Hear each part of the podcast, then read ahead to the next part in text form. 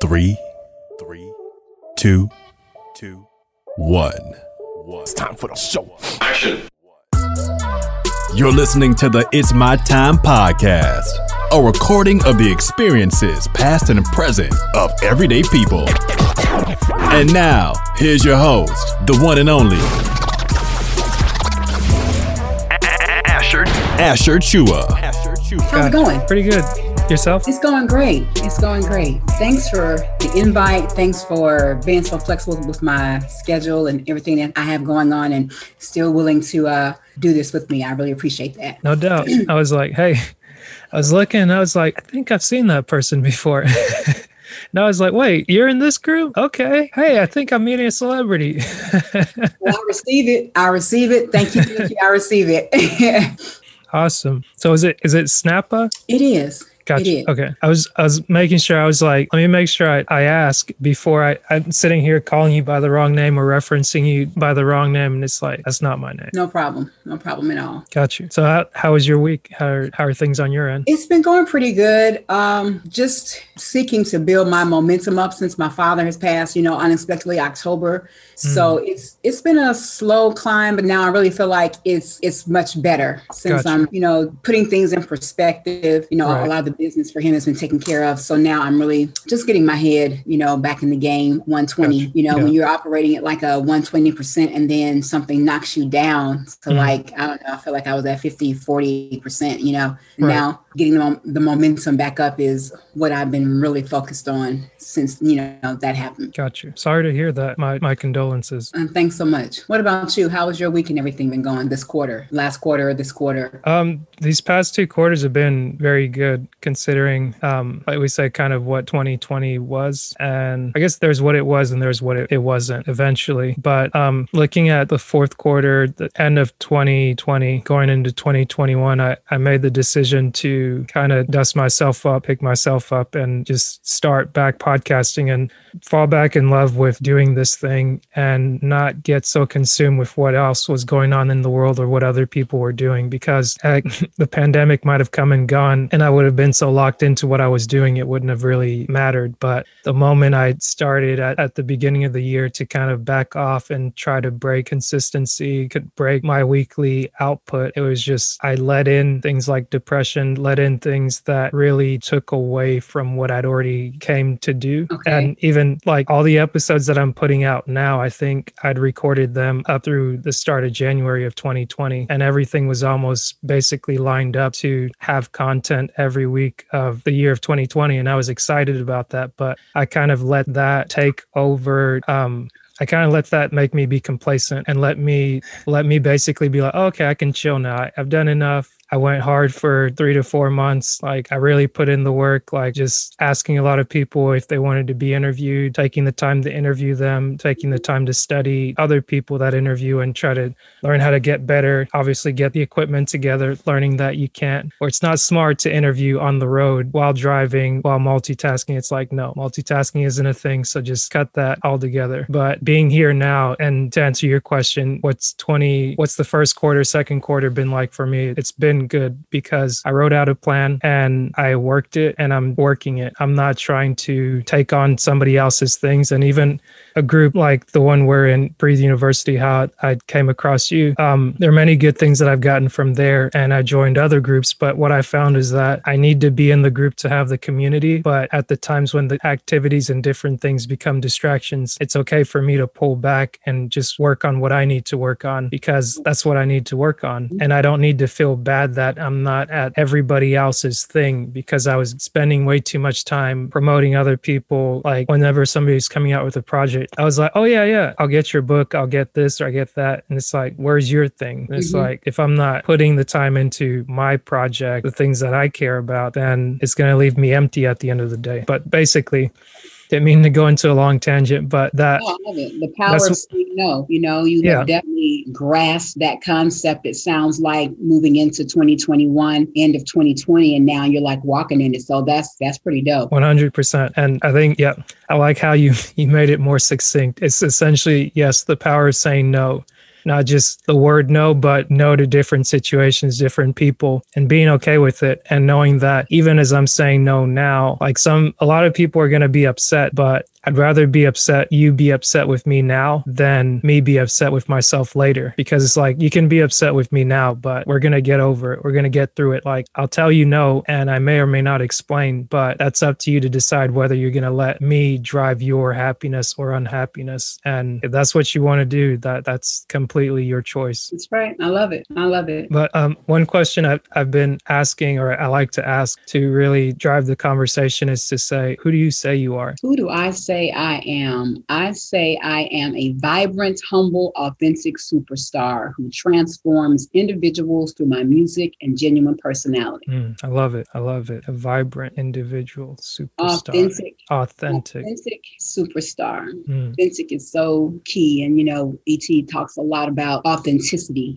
And that's, you know, really huge for, you know, for me. Right. Why is that so important for you? And how did you, when did you kind of come into your own to say, okay, this is me, red hair, don't care, like I'm wearing me, and that's what I'm going to do? You know, I was always the kid that had the vibe, all the different color jelly bracelets, the neon, you know, shirt with the orange Converse, a green Converse. You know, I was that kid that liked being who I was and not really afraid. So I think this has started in childhood. You know, my mom had me in a lot of activities, you know, growing up, in a lot of artsy activities. So I had an opportunity to be molded into creativity. This was like, I feel like inked in my DNA. So from childhood, I was able to be myself. You know, she let me do those different types of things with the colors and the lines, you know, in your hair, and you in high school and all that kind of stuff. So I don't think I was ever really afraid of being myself, because that's what I wanted to do. And I didn't like being like everybody else. You know, I didn't want to blend in, you know, everything is beige or everything is that one color. I wanted to be the one that I want to do, you know, orange hair or, you know, bright pink, whatever. Right. I was going to do that and just be the one to stand out who cared what you thought. Right. I like that.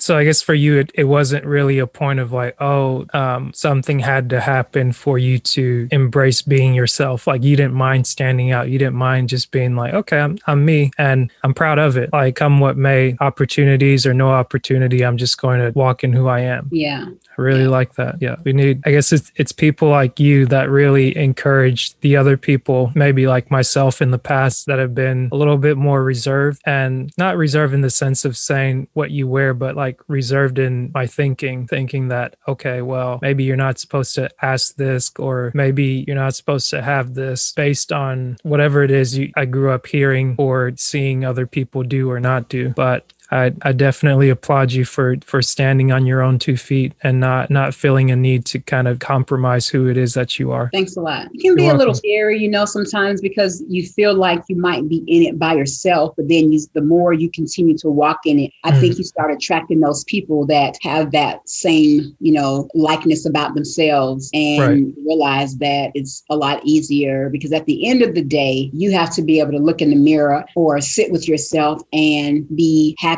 or feel good about those choices and decisions for what you're doing. You know, we're all a work in progress, and we continue to grow every day. There's no perfect person, but with that, we have to continue to be okay with our choices. And when we wake up, the things that we're doing every day, how we feel, what we put on, you know, that speaks to our spirit. I think it's very important to honor that about yourself and know that that's what matters the most. Because you're, you know, when you lay down, it's you. When you're in your car, you know, it could be, it's just you. When you're in the shower and you're having those thoughts in your head and you're, you know, going through your morning routine, it's just you. Right. That's a great point.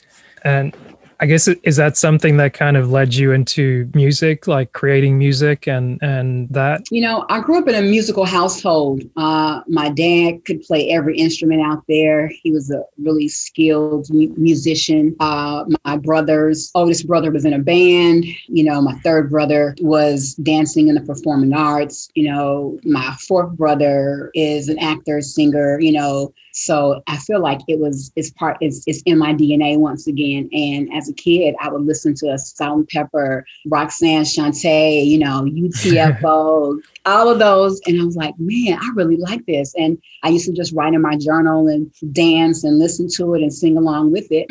And I used to like to write. And my dad would tell me as I was growing up as a kid that I was a really good writer. So I just, you know, fell in love with it. I saw those women. I thought they were so powerful. Queen Latifah, MC Lyte, Miss Melody, Moni Love, you know, these were all of my influences. And I was like, okay, I can do this. This is what I really want to do, you know? Yeah. Well, that's kind of like where it started. Gotcha. So what, so from there, where has it gone? Wow. It has taken a roller coaster ride. It really has. Starting from there, you know, I was a rapper in high school and like for over 10 years. Wait, go back for a second. I'm sorry. I think my video might've froze up, but so it was right at the question. I didn't catch anything right after I just asked you the question. Okay. Well, it's been a roller coaster ride. Right. For me, I'm going to say just starting how, you know, there was no map in the very beginning, and being in high school, you know, rapping and, you know, being connected to people I was growing up with, the word was getting out that I was, you know, a rapper and I was pretty good. So I was being connected to people. People were plugging me into camps. So you go to a camp and you connect and you hang out with the producer. So that's what I was doing. I was going to a basement, you know, where it first started, which was Lowes Town Productions, Camlington Road, the bottom of Carlos Mama House. It was me, him, and this producer named Jap. And I was just over there and we were just, I don't know, writing rhymes and doing, you know, beats and stuff like that. And that was the very first time he tried to write a rap for me. He's like, here, I'm going to write this for you. And I want you to, you know, rap this. And I was like, okay. So when he did it and he gave it to me, I was like, okay. I was like, I can't do this. I got to be able to write my own stuff. Right. So that's when that started. So growing in it, it's just, it was no map. So I was being connected by people and parking at a couple of camps, you know, at different camps in Atlanta, working with other musicians and producers and whatnot. And just learning, I guess, the ropes as I went along. Right. Okay. I didn't really have anybody helping me out with personal development. So I think that is one of the things that, you know, I didn't have. But so far as honing in on my craft and my skill, I was getting a lot of, you know, feedback in that. And that was what I primarily focused on. Gotcha. Let's fast forward 9 or 10 years. I started to feel like, okay, I got connected with the producer and we were working on what was going to be like my first single. It was going really well. I submitted, I wrote to the publisher of the classical music, the publishing company, to see if they would clear me to sample just a small sample for the hook, for the chorus. So when that was denied, I just kind of like broke down and was like, this must not be for me. I've been doing this for over 10 years. And finally, you know, this must not be it. Maybe God is going to tell me something that I need to pull back or something. Right. So a promoter that I was working with was saying, you know, well, Snappa, you could just come on out and just get sued, you know, and just keep on going. And at that time, I was like, I didn't know any better. And I really felt like that was the worst thing to come out and to be in the red, meaning I'm going to be having to pay somebody and I don't even have a deal yet, you know, or I'm independent, you know, nothing. So I just pulled back, I shut down, and I kind of like stopped. I just was angry, frustrated. I was like, you know, just forget this. This is not for me. Went to grad school. I was already working with kids that have behavior challenges, and I went to grad school to create my own poetry program for those, you know, for that group. And that's where I started shifting. And I realized that, you know, the poetry program. So once I started, you know, going to grad school, I was like, okay, I was enjoying it, but I knew something just wasn't all the way there. You know, I was missing something. Something was not really inside, you know. My husband at the time, I don't think we had married yet. Well, we were married when I was in grad school, but right when we married, you know, he supported me 100%.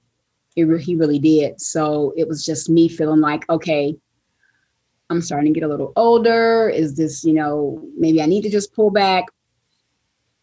Fast forward. While I was there, I was like, okay, let me just go for a PhD. You know, let me just go ahead and knock this PhD out. Or this is something that I really can see myself doing. So I asked him, I said, you know, what about us moving to California? What do you think about that? And I said, some really dope schools out there. I've been looking at their developmental psych programs. They got some really great professors that I might be able to, you know, study under, blah, blah, blah. He was like, I've always wanted to live in California. What? Let's do it. I was like, okay. So we didn't tell anybody. We shared this with my brother who was already living out here, because he was already living out here. And I thought that he might be able to help us. He didn't even think we were serious at first. So we mentioned it to him. And when we started selling our stuff, we moved out of a place we were renting in Villa Rica because it was really, really crazy out there.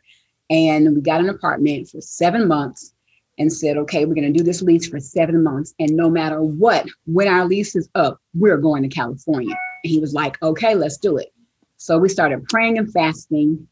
And then things started happening opposite of what we thought it was going to be. My car got stolen, you know, it was crazy. And the money that was used in the settlement of the car was actually what we had to come to California. It was really, really amazing.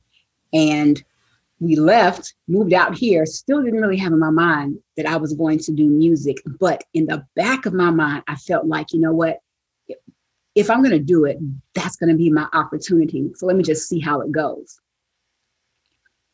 And when I got out here, I did an open mic. I started going to like a community group that allowed, you know, people in the community to come for like a spiritual type of gathering, or, you know, you just come and you express and you can share. And it was really, really dope. It was called Street Poets.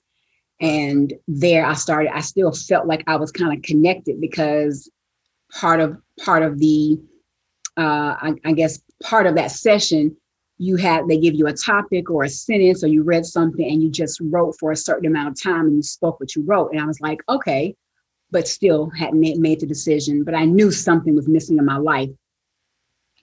And pretty much I started sharing with my husband that I was really, really just unhappy. I was really depressed when we were out here. I didn't feel like I was doing what I was supposed to have been doing, you know, and started following ET when I was in grad school, but we really plugged into him in like 2016, 2017, because we were struggling in our marriage.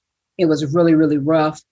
And we started looking at the Thank God I'm Marrieds on YouTube. And then that's when we started learning about the organization, what he was doing. Then went to the 2018 Take Control in San Fran. And that is when it really became clear that I wasn't walking in it. But I reached out to ET on Instagram. God had put it in my spirit. I sat there with it for a minute. I was like, okay, Lord, I was sitting on the couch, you know, in our place in Corona. And I was just crying. I was like, you know, what is it? What am I supposed to be doing? And then all of a sudden I just hear this thought in my mind, in my spirit, you know, reach out to ET. And I was like, yeah, right. You know, I was like, of all things, God, you're telling me to reach out to this man, all these followers, as huge as he is, please. So I didn't do it right away. I just sat there and I was wallowing in my, you know, self-pity, feeling like, you know, how we get on, you know, start that pity party in ourselves. And then I heard it again. And I said, okay, I'm going to do it. And I reached out, and then he responded back. And I was like, oh my God, you know, this has to be you. This has to be you, you know, those signs, this has to be you. So I did it. And the message is, you know, final response was, it sounds like to me, you know what you're supposed to be doing. My question to you is, why aren't you doing it? And then I was like, okay. And from there, that is when we went to the conference and, you know, all of that. And I was like, okay. And my husband, I shared it with him, and he was like, okay, if that's what you want to do, let's come up with the plan. And we started from there. It was a series of steps that finally got me to being able to quit my part-time job and really get back in the game and pursue it full time. Right. Man, that's good. I guess, can you still hear me all right? I can hear you perfectly. Okay, cool. That's amazing. So from the time you started in the music, that was back in your teenage years, going around and kind of doing that without a map or anything. And then as it evolved into adulthood, you still didn't see a clear path with it. So then from there you went to like college, grad school, and the works. Did I get that part right? Yeah, that's right. Got you. And it's funny. I find it funny because it seems like a lot of things must have changed in 2016, because that's right around the same time that I found ET. Well, I think I came across his videos and stuff in 2013, but I decided to join like the Breathe University group in 2016. And it was in one of those, again, just in a rough situation where it's just work environment, super negative. Just like the quality of people, I guess you would say, like nothing wrong with people in general, but it's just like the quality of people you're around really has a big effect on your day to day, where it's like the negativity and everything really eats away at you if you let it. It does.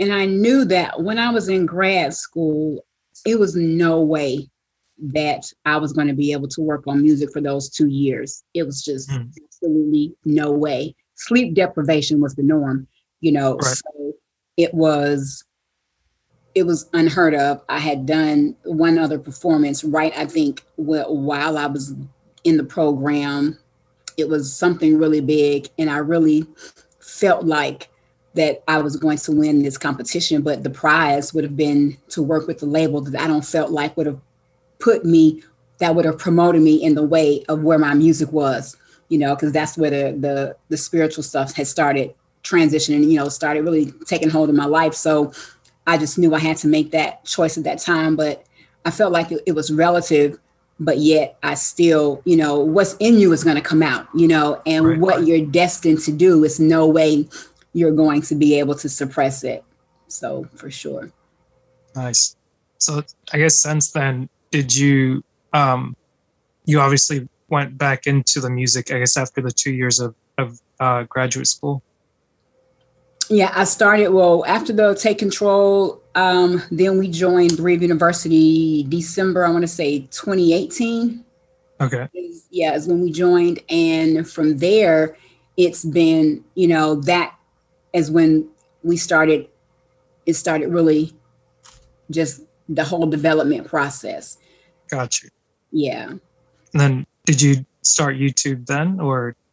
We actually started our YouTube channel in 2017.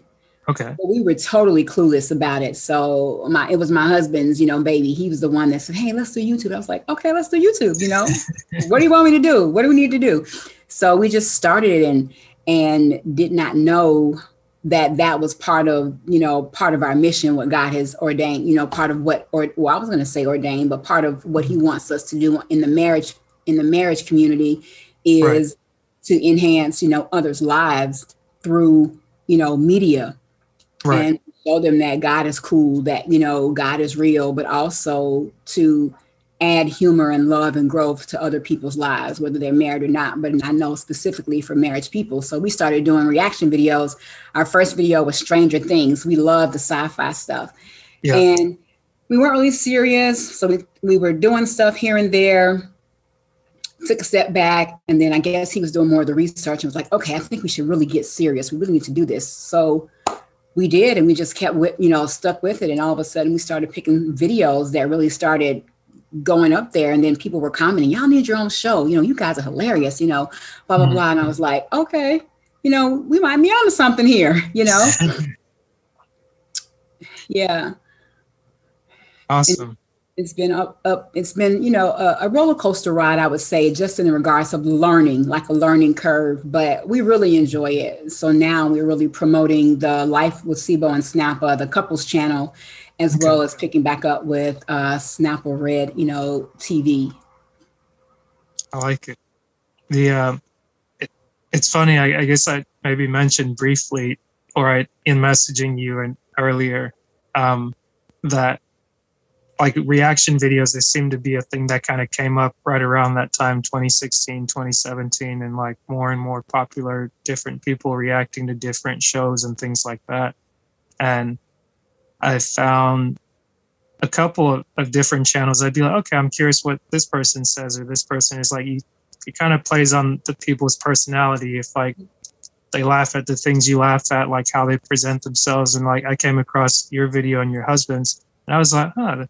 It seems like a cool couple. And like whenever you guys just kind of responded and reacted to it, I was like, I like that. I like their energy and I like their I just like their energy. And I didn't go too far digging because I think it was either I was procrastinating watching a lot of the reaction videos. So I was like, okay, that's enough. I watched, and then I need to go do my thing to where I don't get so bitter watching other people's stuff. And I'm like, why are they saying this? Like, well, they're saying that because that's what resonates with them. And you need to do your own thing to find what resonates with you. And when I just happened to come across your profile or something that you said, I was like, wait, is that? No. Is it? And I was like, maybe. Well, then asking the question, it's like, hey, you never know unless you ask. And lo and behold, being able to speak now is, it's a great thing, but it's good to hear. I really like to hear the story behind what you see, because a lot of times it's like with me, whether I'm on Facebook or Instagram or something else, it just seems like I'm watching a highlight reel, mm-hmm. and I never get to learn the real people behind that I'm seeing. It's like, okay, you see somebody on camera. I think I started posting some of these on YouTube, and my mom was like, oh, I ran into your thing on YouTube. And it's like, to some people, it's like, if you're on YouTube, regardless of how many views or how much stuff your things have been viewed, it's accessible. So it's like, oh, you're big time. It's like, no, I'm just starting. It's like, I'm understanding how things work in the background to where it's like, you put something on a platform and then it can be watched and shared. And I guess I said all that to say it's good, like, having this conversation and getting to know you, because it's like, of course you're a human, but it humanizes you to be able to speak in this way and not just operate on a preconceived notion of like, oh, okay, like at Snappa, she's in rap, or she's an artist and she must be like this. Is like, no, let me not make assumptions, because like they taught us in school, like assumptions only do certain things. It makes you and me look like donkeys, I guess I would say. Right. I know what you're saying. Most definitely.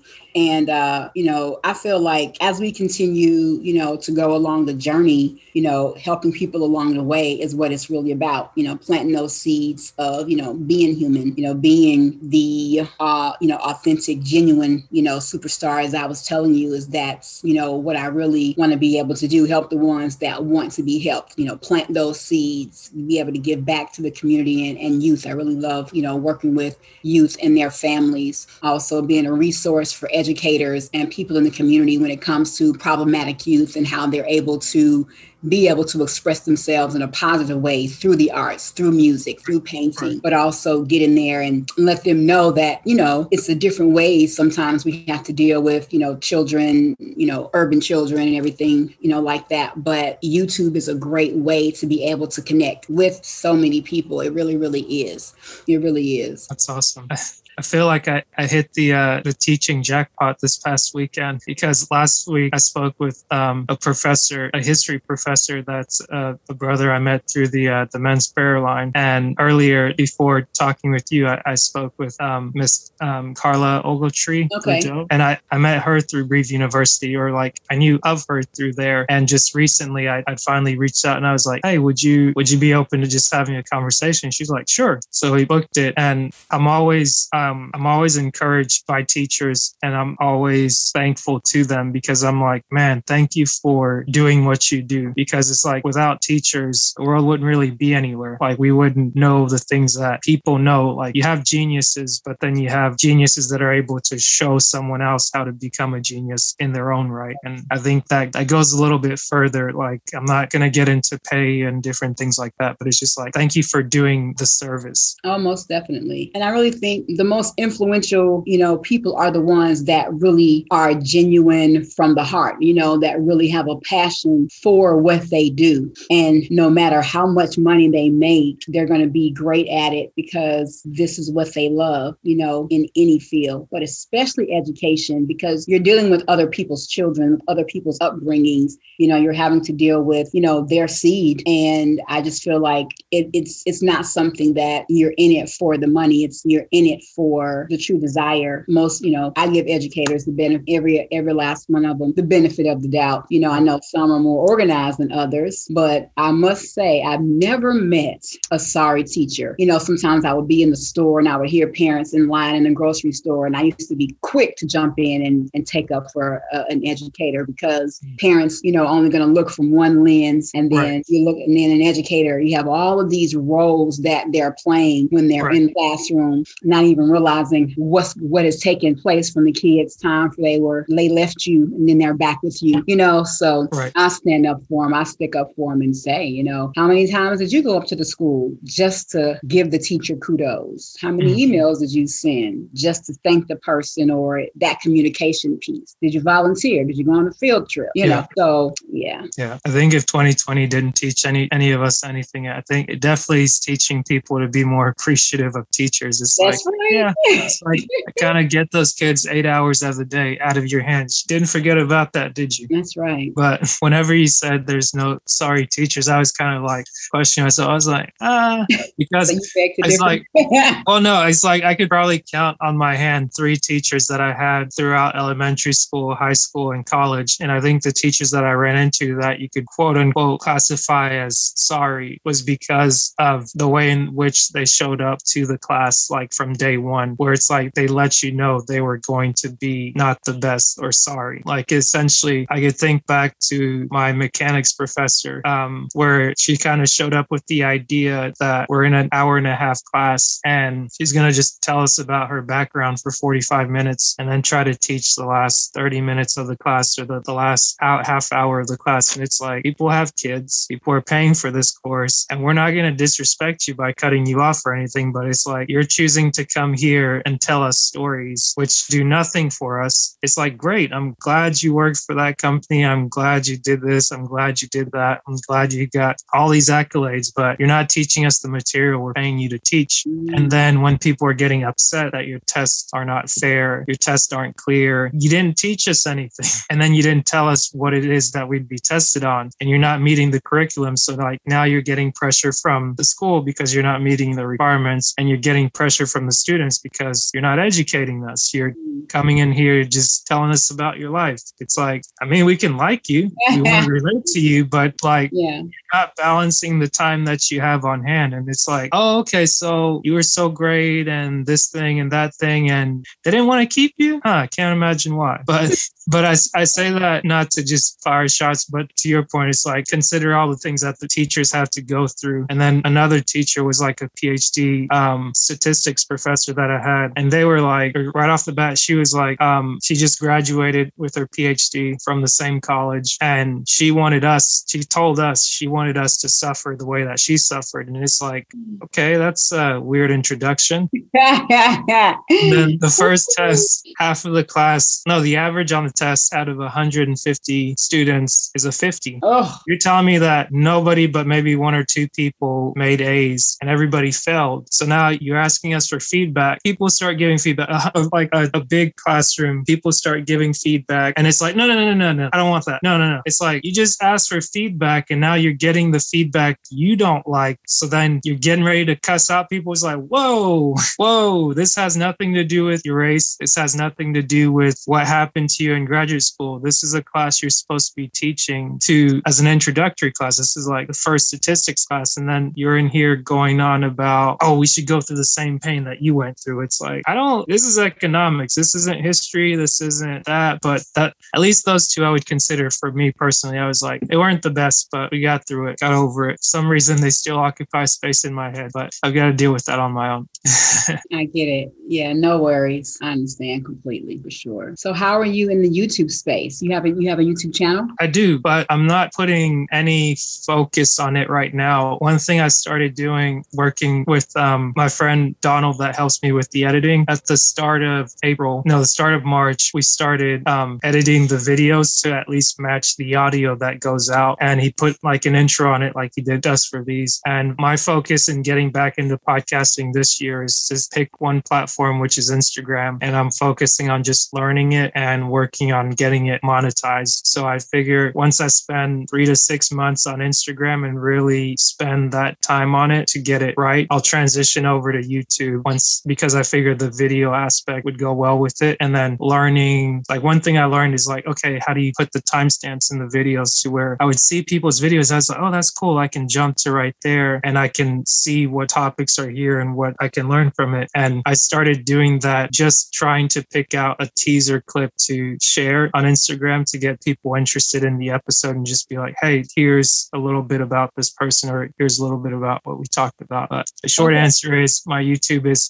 non-existent in the sense of like, I'm not really putting the time into it. So if you look up my name or It's My Time podcast on YouTube, you'll see a lot of like the raw footage where it's just like no edits, just there. I may have like cut off part of the beginning where it's like shuffling around trying to find this or trying to find that. But I was like, hey, maybe they say a friend of mine, Catherine, she says version 1 is better than version 9. So get it out there and keep it moving. And along the way, it's like a lot's changed. And I can look back at the very first video and just be like, we're learning, we're growing, and we're keeping it moving. That's right. No worries at all. You're doing great. I really like, too, I was going to tell you, I really like, what you're doing. I had a chance to look at your website as well, and I screenshotted, what you were saying about this is me. I created this platform to remind myself that I am not what others say I am. I am who I say I am, and so are you. I thought that was pretty dope.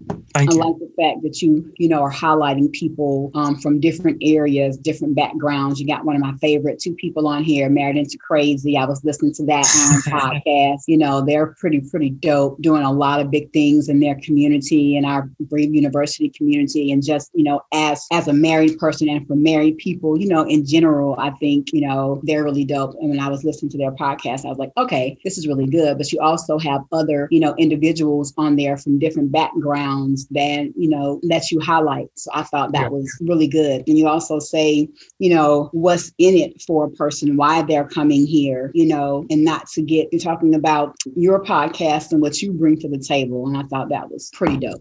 Thank you. Yeah. It's funny. I feel like I rewrote that at the start of this year, just getting back into podcasting, because I started it putting out the first episode and getting them out weekly back October 2019. And then I stopped at February of 2020 with everything going on, but I can't really blame it on everything that went on, because I decided in my mind beforehand, as things were kind of unraveling, like I purposely stopped, and I wanted to stop partially because I was picking up and juggling too many things. And that's why in starting back this year, I was like, focus on one thing, one platform, because it's in being in BU, being on all the different calls. I was like, I'm doing way too many things. They're all good, but they're not good right now. And something that was highlighted to me through a different group, more so focused on business creation, entrepreneurial endeavors, and really what it is that you should be doing with, I guess before it was called Sleepless Nights with Dave Shands, and now it's the Morning Meetup still with Dave Shands. And I met him obviously through Breathe University. But the one thing that he said at the start of March is like, he titled each month for different focuses and to let the people know, okay, one, we're having a reading group, like the first 15 minutes of the call every morning, Monday through Friday, we'll go over the book, a chapter in it that we read. And then the other 45 minutes, we're going to either speak to someone or have someone highlight the topic of the day or the topic of this month. So January was the millionaire mindset, where each week he'd have a millionaire friend of his or someone that he's interviewed previously on his podcast and have them talk about their background. He'd do like an impromptu podcast. And then also be able to, and asking them questions, leave time at the end of the call for people that are on the call to ask him questions, ask the guest questions. And then I think with that, I started reading The Richest Man in Babylon, and then it went to reading The Slight Edge. And then I think the third book was The One Thing, which is where I left off last year before I was like, oh, shutting everything down. I'm not participating anymore. I'm just going to go. The world wants to shut down, so I'm going to shut down. So in picking up this year, I was like, oh, The One Thing again. So perfect opportunity for me to finish the book that I started, and also not just finish reading it, but apply what I'm reading, because it's like, what do they say? Knowledge not applied is not knowledge at all. It's just stuff that's in your head or things you've read. But I said all that to say, I think you asked me a question.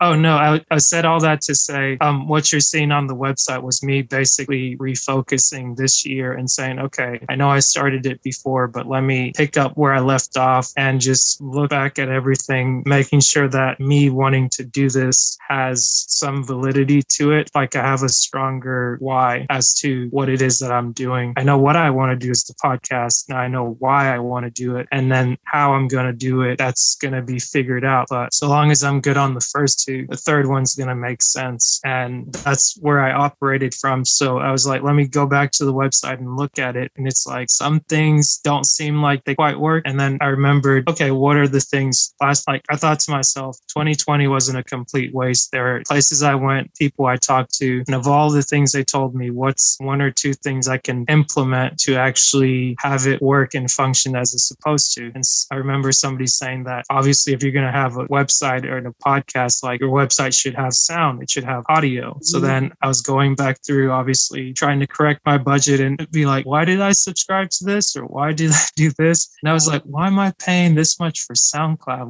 Why did I even subscribe? And then I was like, oh, that's why, because the website's only compatible with SoundCloud. And then I went through kind of tinkering and it's like, okay, like it can play music automatically. And it's like, obviously somebody can shut it off if they don't want to hear it. But at least that, when you get on the website and you start scrolling, you'll hear like the introduction, which is from my friend Donald. And I was like, okay, that will get somebody's attention. Putting the little graphic on there, if you see it on your computer, it'll play, but on the phone, it'll just be like a steal so the video can load. But that came from a conversation with a friend in 2020 or either 2019 or 2020. But it was just something that I found funny. And I was like, oh, this is interesting. Asking the question, who do you say you are? And having the response, well, I'm a man, obviously. And then I was like, okay. And then he just expressed it. But it's like, that's from somebody that I know through the prayer line. That's someone that I know that I've met over the years, or I've come to know over the years. But the more and more he's speaking to who he is as a person. He's speaking to what it is that he does. And I was like, I like how that fit into the mission that I set out to accomplish. But to your point, thank you for reading that. And thank you for the compliment, because really when I was going through all this, what I just said, those are the thoughts that I wanted to not only share, but that's what I wanted to remind myself every time I go there to edit. Because it's like, regardless if I edit a little bit here, like write a big paragraph, trim the fat, like you said, you have that perfectionist mentality. It's like, it's not always going to be perfect, but at least be clear on your intent and do the best to communicate what your intent is. So I appreciate that compliment coming from you. And I'm just like, yes, one person got it. They said they got it. And I met my mission. Yeah, that's great. Most definitely. So now, okay, I know you said you lost your father last year in 2020. Oh, somebody popped in there. That was my husband. I was like, sure. We got a glimpse at the other half. I was going to say, I know you mentioned earlier that 2020, you did have the loss of your father. But one question that I would, and I don't mention that to just gloss over it, but as I reflected on last year and I looked at what I'm going to do different this year, I'd like to ask you the question, what's something you gained from 2020? Well, what did I gain from 2020? A lot. I gained a lot of things in 2020, just being able to change my mindset and growth, more development, seeing myself, for who I was and the things that I needed to improve on to be, what I'm working towards. I gained, you know, that I really, really, you know, supported my dad, and I did a lot of all that I knew how to do. Me and my brothers, you know, we all did a pretty good job at trying to take care of, you know, elderly parents, and one having to transition into a nursing home because my mom could no longer take care of him and he wasn't able to take care of himself. So I learned, you know, a lot about myself and my tenacity and what I was willing to do to really, you know, try to make it easy for him, you know, as possible, and encourage him, just strength. So I think I gained a lot of insight as to who I was and the things that I liked and the things that I felt like I can improve on, and the things that I really didn't feel like were me operating at a higher level of myself. That's good. I like that. I guess, is he going to join you? No, he's got to go back to the car. One more time. I'm like, brother, get it together. Oh, this is us, though. This is us for real. Yeah, that's good. It's funny because I guess sometimes, obviously, it's like whenever you're recording from home, you'll have somebody maybe from time to time come in or something like that. And I know with a few friends and previous guests in the past, like maybe their kid has popped into the frame or something. And I was like, oh, no, it's okay. Like, we can edit it out later if you want, or we can just leave it in, because I'm like, in highlighting you, that's your life. That's part of you. So it's like everything doesn't need to be so dressed up and buttoned up, and like seeing that somebody's a parent, seeing that somebody's married, seeing that somebody is whatever they are, whatever they have, that's in their life. That's important, and I value that. So I that's the perfectionist in me, you know. That's that perfect, you know. Yeah, that thing is so embedded. I must say, Asher, that is one of the things that I'm really working at, as not having everything to be perfect. And I know he knows, Brian knows. Yeah. I get it earnestly about my mom. I see me in her, and she does me the same way. She just can't help it about certain things and wanting things to be a certain way. You got to do it this way. It's going to be over here, you know. I mean, there's nothing wrong with that. And I guess the I know you mentioned kind of like this being a C earlier, and I'm sure for people that have seen this, they may or may not, but I guess sometimes I like to go in with the assumption that somebody's seeing or hearing something for the first time. So I provide context. I know that probably comes from like the DISC assessment, which you may be familiar with, being in Breathe University. And that's something that I saw for the first time in 2018 through Chris Daniels. And I was able to kind of talk with him briefly before he passed. And like I went through and did the extreme execution training at the end of 2019, start of 2020. And that's one of those extra things I decided to put on my plate. And I was like, okay, I want to do this thing. And like, I've valued the information, but something that I've learned since then by doing a different training is that, but it's still in the same line of like, you take the DISC, but there's actually two more parts to it that touch on why you do certain things that you do and what it is that you choose to do, like in what order you do it. And I think some people, if they're not taught DISC correctly, they see whether it's being a perfectionist or being one way or another, they see it as like something bad or something negative because it's spoken to as something negative. It's like anything you do, whether it's a strength or weakness, can become a weakness in the wrong environment. And it's like, I think it's important that you acknowledge what you have and who you are and learn to embrace it, learn where it works. And like you said, learning to turn it down or turn it up, because there's nothing wrong with being a perfectionist. Because how do we get, for instance, like great rap songs or great artists or people like that, is people that really wanted that thing perfect. Because it's like when something isn't just right, you can tell. Like people look at Michael Jackson, they look at different things like that, like hard background growing up. I'm sure perfectionists doing all the rehearsals as a young kid over and over and over. It's like, I'm sure there were bad parts of it, but the thing people showed up for was for that end result. So I just wanted to say that to yourself, because I feel like I like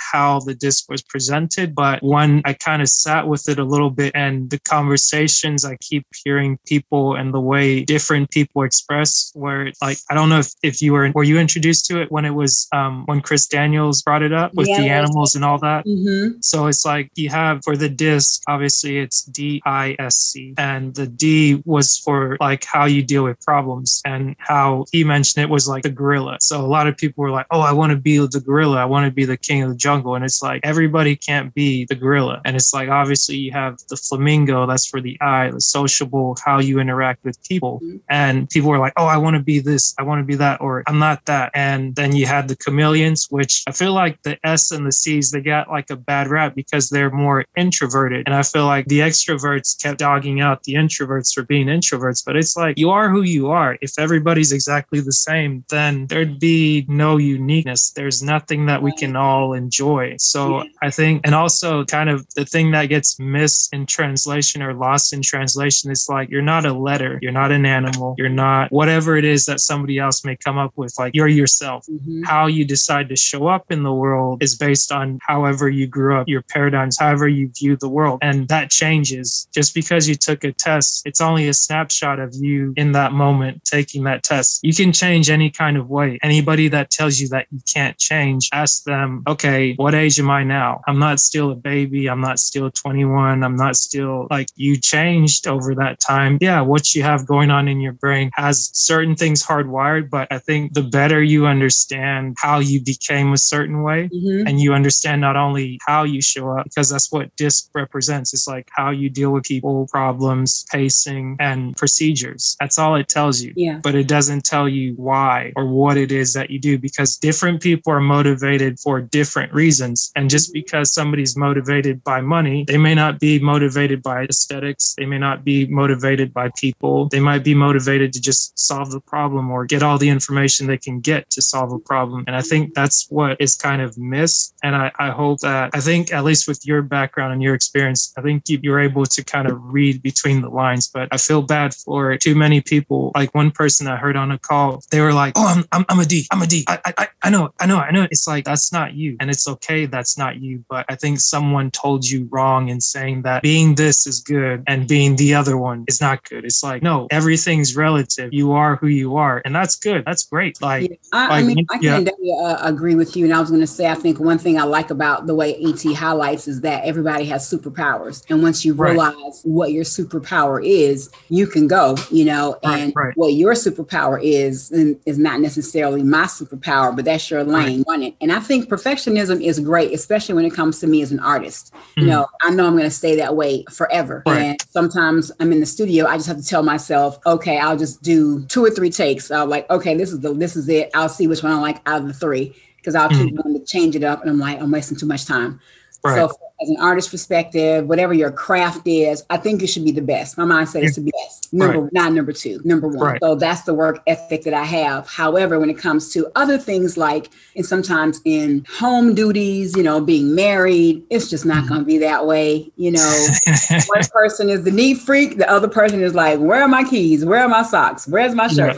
You know? So I'm working on it in that area, whereas if he does something, he does. That's the way he did it, you know, great. Right. It's not the way that I did it, but he still did it, you know, and that's kind of like the perfectionism part I'm talking about too, you know, and by, you know, being a high problem solver. That's pretty much, you know, what I really am. I'm a high problem solver, and I analyze everything. And with those two, I have a brutal work ethic sometimes. And he is... Brian, I can definitely say, is the one. He's the spontaneous one. I was like, okay, come on now. We need a break. I need, let's just relax a little bit. And I'm like, are we at this? Are we at 50,000? Are we at 65,000 subscribers? Are we doing this? You know, then we can break. But yeah, it's definitely. Where's the love? Where's the love? Like, subscribers are going to come, but. It's a healthy balance, but it's got to be that person. You need to have that one person that helps push and pull when you want to slow down, because that's when you get that breakthrough. You know, like I'm not telling you know, there will be a time when we can take a vacation for 30 days. Now, does that mean like no work? I know that'll probably never happen, because as long as you have this handheld computer right here, I can do everything just about for my. Be careful what you say, or be careful what you wish. Never say never. No, I mean, but like I do it. I'm not the biggest fan of Justin Bieber, but that's that one song. I'm like, well, you got a point. You got a point. But until, you know, we can vacate for, you know, 30 days. Yeah. And we're on the grind. Yeah. I mean, one weekend out of the month isn't bad. Ooh, one weekend out of the month. One day on a weekend out of the month. Right. I mean, right. I mean, start wherever you can. Take one day. I mean, of course, it's like, what do they say? It's like if God had to rest, or if God could rest one day after working for 6, surely you can, unless you think you're better than God, like surely you can take one day off. Well, yeah. And it's like so many times, like I think Chick-fil-A is kind of the prime example. A lot of people like to use that come Sunday, they shut everything down. And it's like they're busy every single day of the week. Like lines wrapped around and around. Pandemic, no pandemic, lines just wrapped all around. You know, it was Sunday at first, but, you know, now I realize that I have to just pick that one day and rest. And at first I wasn't doing that. God is like, no, you need to rest today. You need to learn what my commandments are, and I want you to honor those. So I said, okay, I need to, it may not always be on a Saturday or Sunday, but if I can pick that one day. Right, right. Whatever day it is for you, just honor that day. And it's like another thing someone said, it's like rest doesn't just mean rest from work, but like sometimes you got to take a mental break, because it's sometimes we'll rest from what's going on in our heads, but then we'll be kind of just juggling all these things in our mind. And it's like thinking is one of the hardest things that there is to do. And if you're always thinking, if your mind's always going, it's like you're not at rest. You might not be working or actively on that, but like if you're still thinking about it, if you're still processing it, if you're still actively here, like your body might be here, but your mind might be 1,000 miles away. It's like you're not at rest. And going back to that book and really focusing on the podcast, where I was like, okay, the one thing I need to do is just work on posting to Instagram, learn how to attract a sponsor or attract like an affiliate or some way to monetize the platform. That's what I'll do. And then from there, I was like, okay, well, yeah, the podcast is good, but what about me? Like, what are my goals? What's the one thing I need to do for myself? And I was like, I need to rest. Like, that's what I need to do every day. I need to rest and schedule my rest within my day, because I was like, okay, I'm starting a job working the night shift. If I don't rest during the day, I'm trying to do double duty during the day, double duty at night. And it's like, as we know, ET, the big thing is grind. But like what I learned for myself is that the work isn't something that I have trouble with. And it's like when you hear a message, regardless of who it's coming from, the message isn't always for you. Even though if it can be applied, it's not always for you in that moment. So it's like you can just sit here eating spoonfuls of like, yep, gotta work. But it's like, what are you working to? And then if you're not clear on that, and that's why I say, back to what you said, like being authentic and being clear. Like when you're authentic, when I'm finding myself being me and not trying to replicate ET, it's like I understand what he's saying. And I see so many people, I guess, kind of try to be copycats or just be another version of him. And it's like, that's what he's trying to discourage you from. He's saying, be yourself. But it's like, if you're just caught up in the glitz and the glamour, that's all you see. And even with the disc, what I was seeing is like, okay, it proves true that he tells you he's a high D and a high I, like doesn't have an aversion to problems and loves dealing with people. So it's like, that's how he presents himself in everything that he does. He has a reason why he does it. He's told you over and over, it's his family, breaking generational curses. What is he doing? He's educating people. He's a pastor. He's a shepherd. And it's like, if you miss all of that within his messaging, you miss the point. You miss the goal. So it's like going into something, I went into a training thinking that I might be getting something else, but I was like, no, I can't be mad at that, because I was told this was what the training was. And that's what the training was. Whether or not the outcome might have been missing parts or whether it's a work in process, it's like I was told that. Whether I chose to accept it or not falls on me. And that's where I'm like, okay, like I understand what I understand, and I can't throw the baby out with the bathwater just because I didn't get what I thought I was supposed to get. Again, back to that making assumptions. It's like when you make assumptions, we're all out here just looking like donkeys. So most definitely. Where do you see, you know, yourself in about a year to 2 years? In what way? In regards to your podcast, to your social media platforms, your presence, you know, what is your like goal? Where do you want to be in in the next, 1 year, 2 years? Got you. Definitely within the next 1 to 2 years, I see myself having put out at least 10 times the content that I have currently. So if I'm sitting here, the coming week is going to be episode number 47. So I would see that be within 2 years' time, maybe be at episode 407 or 470. But maybe like that, maybe not like that. But I see myself growing the following. I'd say let me think on this, because it's like one other thing I'm working on is really taking the time to listen to what you ask and then also take the time to think and respond rather than just giving off the cuff answer that makes no sense where I'm like, oh, I'm just trying to match what you think you want to hear versus actually answering the question in the way it should be answered. So where do I see myself in 1 to 2 years? As it deals with the podcast and the platforms. Mm-hmm. I definitely want the following to increase by a factor of 10 is what I'm thinking. So now say if I have 25 YouTube subscribers, I'd like it to grow to 250. But along the way, I want to improve in the quality of what I'm doing to where it continues to attract the right people. So I don't necessarily just want big numbers. I want the podcast to fund itself. That's a big goal. Mm-hmm. And I wanted to help the people it needs to help. And I want to have refined the message to where it's like, okay, if it's an elevator pitch that needs to be provided, have the elevator pitch, have 5 minutes, 10 minutes, whatever it is, to where the conversation and the communication is clear and it's not muddied. Like, I don't want to be in the same place to be like, oh, 2021 came, 2022 came. Oh man, I just decided to check out that year. It's like, no, I want to learn from what I got the last 2 years and continue to apply those lessons along the way. That's where I see myself in the next 1 to 2 years. All right. I love it. That sounds great. Thank you. Sounds great.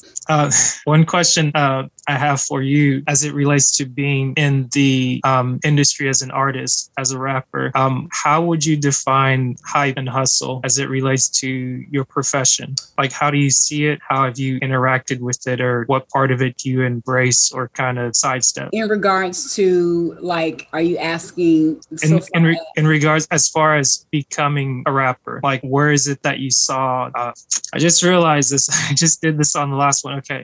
She helped me simplify. Carla helped me simplify the question. What excites you about being a rapper? Okay. Wow. Being on stage, just walking, in my gift, being able to share the message, with others, being able to, also talk with other individuals about pursuing their dreams, providing inspiration, to youth about going for whatever it is they want to go for, talking to, groups of them to be able to help them plant those seeds of life, pretty much truth, and walking in my purpose. That's what I really feel like. Gotcha. Yeah.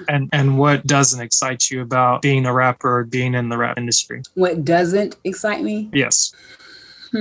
I think being grouped in a specific genre, or wanting to be classified as this, or if you don't do this way, then you may not be as successful as someone else who may have done it this way. Right. That makes sense. So, So I guess you get a lot of obviously comparison to another female artist, or is that something you see a lot of, where at least from the outside looking in, it always seems that when a new artist comes up, or whether it's male or female, black or white, like people are always compared, whether it's with music or even with sports, people are always having the debate of like, is LeBron the greatest, or is Michael Jordan the greatest? Like, is Kobe fit in there, or is it like, what about this guy or that guy? Is it points that we're putting up? Is it rebounds? Is it dunks? Or what are we talking about? It's the reference point. I know people want to have they have to have a reference point. I was told this so many years ago, so it doesn't really bother me being compared,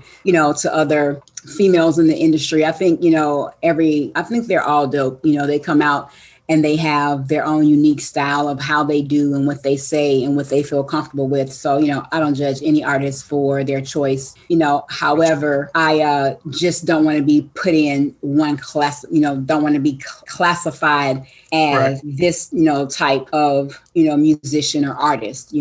I feel like my music is truth and it's real and what I'm led to do. So what is the category for that? You know what I mean? Right. Yeah. That's good. So I guess, do you have any new projects coming out in 2021 or that you're working through? I am finishing the mixtape, and it will be, the goal is to get this finished mixing June, second quarter. Okay. And to pick a couple of other songs that I want to do videos for from the mixtape, and just, you know, to promote those and start performing some of the songs. I'm pretty much already working on a couple of other projects besides the mixtape. I have an OnlyFans project that I want to get out there. So I've already recorded one song for that, and the video for it is what is the next video I'm going to do. Right. I've got to finish recording that project, and then I can move on to the next project for OnlyFans. And meanwhile, I'm kind of like already on the mixtape number 2. You know, gotcha.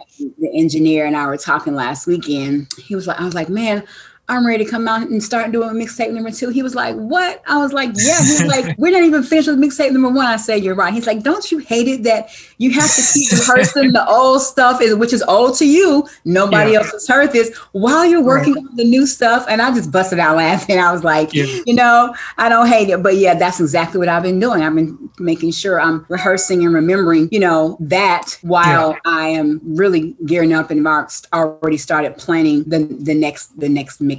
Gotcha. It's funny when you talked about having one project done and working on the next one. You made me think of an artist I kind of become fond of. I don't know how he's viewed in the rap industry per se, because I don't pay attention to too much of the politics or whatnot. But are you familiar with Logic? I am. I like Logic. He is hard. His lyrics are like fire. Yeah, I definitely like him, because it's one of those, I didn't grow up listening to rap, but it's something I've come to appreciate over the years, like maybe picking up a little bit of it in high school and seeing like the different forms of it. And recently, even just being introduced to where rap started with your Grandmaster Flashes, and seeing what it is that people are saying in the songs, and it just not being about the beat and mumbling or this. I mean, that's what it seems like it is present day. But when I hear people say that, I'm like, oh, okay, like you didn't take the time to search out anything good in there. You just heard what was like being played on the radio. And it's like, yeah, I would turn off a lot of things if I just heard what was on the radio. And I did turn it off, but then I shut the radio off altogether, got like a Spotify account and just started searching. And obviously it's like linked to Facebook and things like that. So friends are always sharing what they're listening to, or you ask people, hey, who is that? Or you hit the Shazam app. And it's like, oh, okay, like this artist, like you hear a lot of oldies but goodies, like to give you a idea of my playlist, or I guess music background. It's like I think I started listening to why am I blanking on him? Jazz musician from Louisiana, Louis Armstrong. Okay. So it's like I started listening to him a little bit more. Like I'd heard some of his music in the past, but then having it cataloged, I was like, oh wow, I can go through and hear it. And then hearing different artists like J. Cole, Logic, Drake, different people like that, even Cardi B. Like I heard the first album based off of what I heard ET say something, and I was like, that's something he kind of also helped me with when he makes references to certain songs. Like I was like, okay, I'll go check it out and see what I can get from it. Maybe I'll just try my best to find the clean version, because I was like, I don't know about all that. I'm sure she's got some clean versions too, you know. Yeah. That's the thing. It's like you can find it if you look for it. And I know a couple of people have been upset, maybe if they're riding with me, and they're just like, where's the swearing? Where's the cuss words? And I was like, it's not there. There's like, you should play this. Like that's. I was like, well, when you drive, you play what you want. When I drive, I get to play what I want. Right. I love it. But, I guess that wasn't really a question about Logic, but I was just curious what your take is on it, because I've heard a few people just be like, well, obviously race always comes into the mix of it, with him being mixed, but I guess looking more white than black. And whenever I hear people say that, I'm like, I feel like you're missing the point. Like if you can't judge someone's product or creation based on their content and what they're providing, then you're being like, I don't think you're being fair or true, but to each his own. Like everyone has the right to believe what they want to believe, but at least for me, I know that's kind of like a non-starter other conversation if it's just like, well, this guy's just a white rapper. It's like, okay. And I guess, well, yeah, that's a great observation. He is. So I'm going to go listen to him anyways, but you listen to what you want to listen to. And if we have a shared interest, like we'll do that. I think music is universal. You know, there is no color for me when it comes to music. It's all about the energy of the artist. It's all about, you know, if I can resonate with some of their music, you know, how I feel that they may be, their energy, you know, may be, but pretty much is what they're saying. I'm a lyric person. I always have been. So I'm going to listen to what they're saying. Right. You know, the beat, you listen to the beat, but what they say is what catches me first. And then I zoom into the beat, you know, because right. I don't care what you're saying. I don't care how hard the beat is. I'm not going to listen to it. Right. You know, yeah, color doesn't matter to me when it comes to music. I could care less. I want to know, you know, what you're talking about, how mm-hmm. hard your beats are, you know, is your energy, you know, great? Is this your experiences? You know, are these experiences that you've shared, you know, because a lot of, you know, from the person as an artist and then the person as behind the artist, it's a little different there. You know what I mean? So Who is the person behind the artist? Is this really you? You know what I mean? Right. On a regular day. I think about those things too, you know, but a lot of people have been found out. Yeah, I don't, you know, like, I don't care. Like, about you didn't live that life. Right. Right. I think, who was it recently? Was it 21 Savage last year or something, where it's like there was news that he was being deported to England? And it's like a lot of his stuff is talking about being from Atlanta, being just having a certain persona. I mean, not to say that obviously if you're from England, if you claim to be having lived in the ghettos, like it doesn't matter what country, what city, wherever you find yourself, there are ghettos, there are palaces there. It's a little bit of everything. That's true. And I think, I don't really know much about his story, but from what I remember, I believe he was born there, but he grew up a lot, you know, over here, you know, mm-hmm. for the most part, he was kind of brought up over here too. I like 21 Savage. Right, right. Yeah, I didn't mean to pick on him, but I guess maybe that was a bad example of someone because it's like people, go ahead. I was going to say, no worries. I understand where you were trying to go with it all. Gotcha. Because I know my knowledge of rap artists isn't that vast. So as I'm trying to think of something, I'm probably picturing something I heard someone else say or so it must have, again, lost in translation or something. That's just like telephone. Like I heard a guy said something else about another guy, said something about another guy, which none of that might be true. But I have heard in the past of people that claim to have been thugs or grew up a certain way, and it's like they might well, I guess a better example might have been Tekashi, what do you say his name, the kid with the rainbow and all that stuff. Mm-hmm. I don't even want to repeat it because it seems like every time people just talk about him, it gives more publicity and stuff, to where I'm like, okay, if you don't want to give more publicity to something, don't talk about it, don't mention mm-hmm. it, just act like it's not there and keep going. But everyone's like, oh, like he came out with this new song, but it's one of those where it's like he talked a lot of stuff in the videos, essentially became a snitch in a place where it's like you don't do that. And I think he had to kind of pay the repercussions for it, which was, okay, you're going to jail, or, well, I guess if you do the thing you said you weren't going to do, you get out, or something like that. It's either here nor there. I don't really listen to much of his music, but I you know, we've reacted to several, you know, of his songs, and he has some pretty, you know, hard beats. Mm-hmm. Lyrically, you know, I'm not really a fan, you know, however, he's an artist, and, you know, why people do the things that they do, you know, we'll never truly know. I think everybody has history. We all have past, and while we've done some of the things that we've done, you know, in our lifetimes, you know, if we had been operating with more self-knowledge from a positive perspective, we probably would have made different decisions as well. But I really want to say, for me, overall, music is universal, and I don't care where the person comes from or what their ethnic background is. If we can, you know, we have great energy together and we can create, you know, let's do it. And, you know, I'm feeling your stuff, meaning the content and what you're talking about. And it doesn't all have to be what I'm talking about. I just still got to be feeling it, you know? Right, right. That makes sense. I guess, have you, in your time in music, have you done any, what's what's the word, like working with someone else? Collaborations. Yeah. Yeah, I have. I have done several things with artists, you know, in Atlanta. And I'm actually just met a young lady on Instagram, and we are, you know, kind of just getting to know each other, but, you know, hopefully working towards some collaborations, you know, pretty soon. And I think she's going to hop on my Fuego Friday with me. So I'm really interested about that. I have a couple of songs that premiered on a movie soundtrack many years ago as well. Yeah. So I said, I have to really like hone in on my bio and really dig deep. You know, I'm not a person that really likes to name drop. So I really don't do that. And when it's time for me to say I'm working with this person, trust me, I'm definitely there. But I just, you know, I'm pretty reserved on those lines while things are still in the mix. But there's so many artists out there that I really want to work with. And however, I have quite a few people on my vision board. And I said, okay, guy, if I have somebody up on my vision board that does not match my energy or is higher than my energy in a positive way, let me know so I can take them down.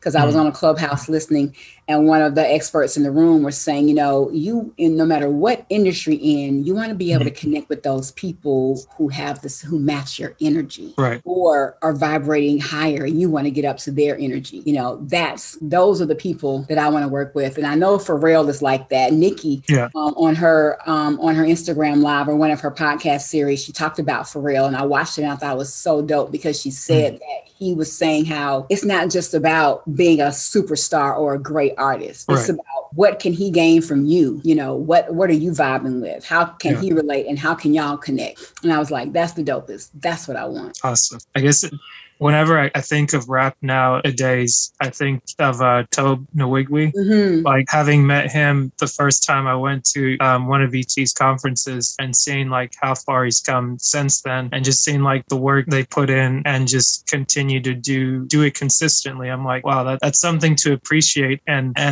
not needing to name drop or whatnot. But whenever someone is just like, oh, rap is this or rap is that, I'm like, here, listen to Tobe for a minute, because it's being able to put it out there and accessible to where people can get it through obviously like your Spotify's, YouTube, and things like that, and seeing like the intention behind it and just like that creativeness. I was like, wow, I can really appreciate that. And for anyone that's not interested in listening, I'm like, well, I don't need to convince you. Like, it's your right to feel however you feel. But I know, at least for me, I don't need to accept the stories that everyone likes to tell themselves, because every time, I think I saw this quote somewhere once, but it was like every time someone says it can't be done, they're always interrupted by somebody that's doing it. And I was like, again, back to the thing that you were just saying about the energy to get, you have to be, if you want to attract the people that are at a certain level, you have to become that first. And I guess something similar is like, if you get $1 million, best you become a millionaire quickly. And I guess maybe some people don't get that it's not the things you get, but it's who you are and what you become before you get them. And once you have them, you either get to keep it or you're quickly going to lose it. That's why a lot of people that hit the lottery very soon after, it's all gone, because it's like they weren't millionaires to begin with mentally. Right. And that's it. Mm-hmm. Yeah, I agree. And Tobe Nwigwe, is that right? I think it's, well, it's close. I'm probably going to butcher it as well. Tobe, he is on my vision board, most definitely. And I truly love his artistry, his lyrics, all of that good stuff. For sure. Yeah, for some reason I thought I was thinking of somebody else earlier, but I think it slipped my mind. Anyways, no worries. But okay, so you said you're working on a project that should be out come June. Mm-hmm. Okay, cool. And from there, I want the OnlyFans content. I'm going to be focused, you know, on that and continuously upload, you know, videos to YouTube. It's so much. It's so much. I know, you know, that it's a team. You know, I'm doing the work of a team, and it's okay until I continue to attract the right team, right, you know, label, because I would like, you know, distribution with the right label, you know. So got you. That's something I was going to ask you. Since going through music for as long as you've gone through it, are you still considering a label, or are you seeking to go like the independent route and just bet on yourself and continue to just put things out bit by bit? And the independent route for sure, but I would like, you know, to have, you know, someone else also see something worthy to, you know, help, you know, boost the project. And I think the more that I learn about it and how everything, one, footprint goes to the next footprint and all that, how that works together. It may seem a little easier, but it's so much stuff to do it as an independent artist. And there is, I don't have a map. There's a book called Everything You Need to Know About the Music Industry by Donald Passman. It's called like the Bible of the Industry. And, I have that as a pretty much a guide from the business side of it. And even the business side of it is, a part that I kind of do last because it takes away the creativity about making sure the stuff is copywritten and making sure my stuff is, with BMI and then, all that good stuff is the business side. But I just feel like God is leading me. That's who I'm getting led by, honestly. And it seems to be, working thus far, even though I know in order to get to be a worldview, and that's what God is. He told me he was a worldview. To be a worldview, I know I'm going to need some support. It's just no way, because the people who are the experts in these areas, that's the support that I need, because it would go more smooth. It would be a lot, easier in the aspect of,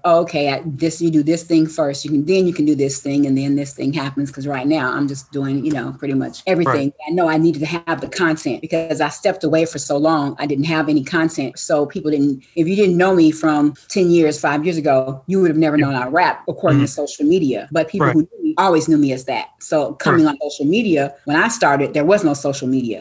So coming into the age of getting back into it, there's social media. I had to make the presence known on social media that, so getting I didn't have any content. So now I felt like, I have a really, really good project. Now I feel like I can make some noise, or at least get some ears, open and continue to build, from there. Doing performances. I'm really ready to do a show. So I've been working, hard on that. But I feel like I'm running a team over here of about, doing things of about 5 or 6 to 10 people. But I just being that high problem solver and, high air traffic controller, or how, we do things. I just write the plan, listen to God, pray, and do it. And I give nuggets along the way. People may give me suggestions and some tips about some things. But other than that, it's still me pretty much mapping this thing out here. Gotcha. Cool. I mean, is a team something you want now? I know you mentioned wanting that, like the platform or someone that's like higher up, but like having a team, say like peer level, to where somebody planning, like although you have the ability to like plan your day, plan your week, plan out your month, like having somebody as like an assistant that really is like, man, I really dig what you do. I like your message. Is that something that you're seeking or something you're open to? Almost definitely. Team, so far as a team, it would be,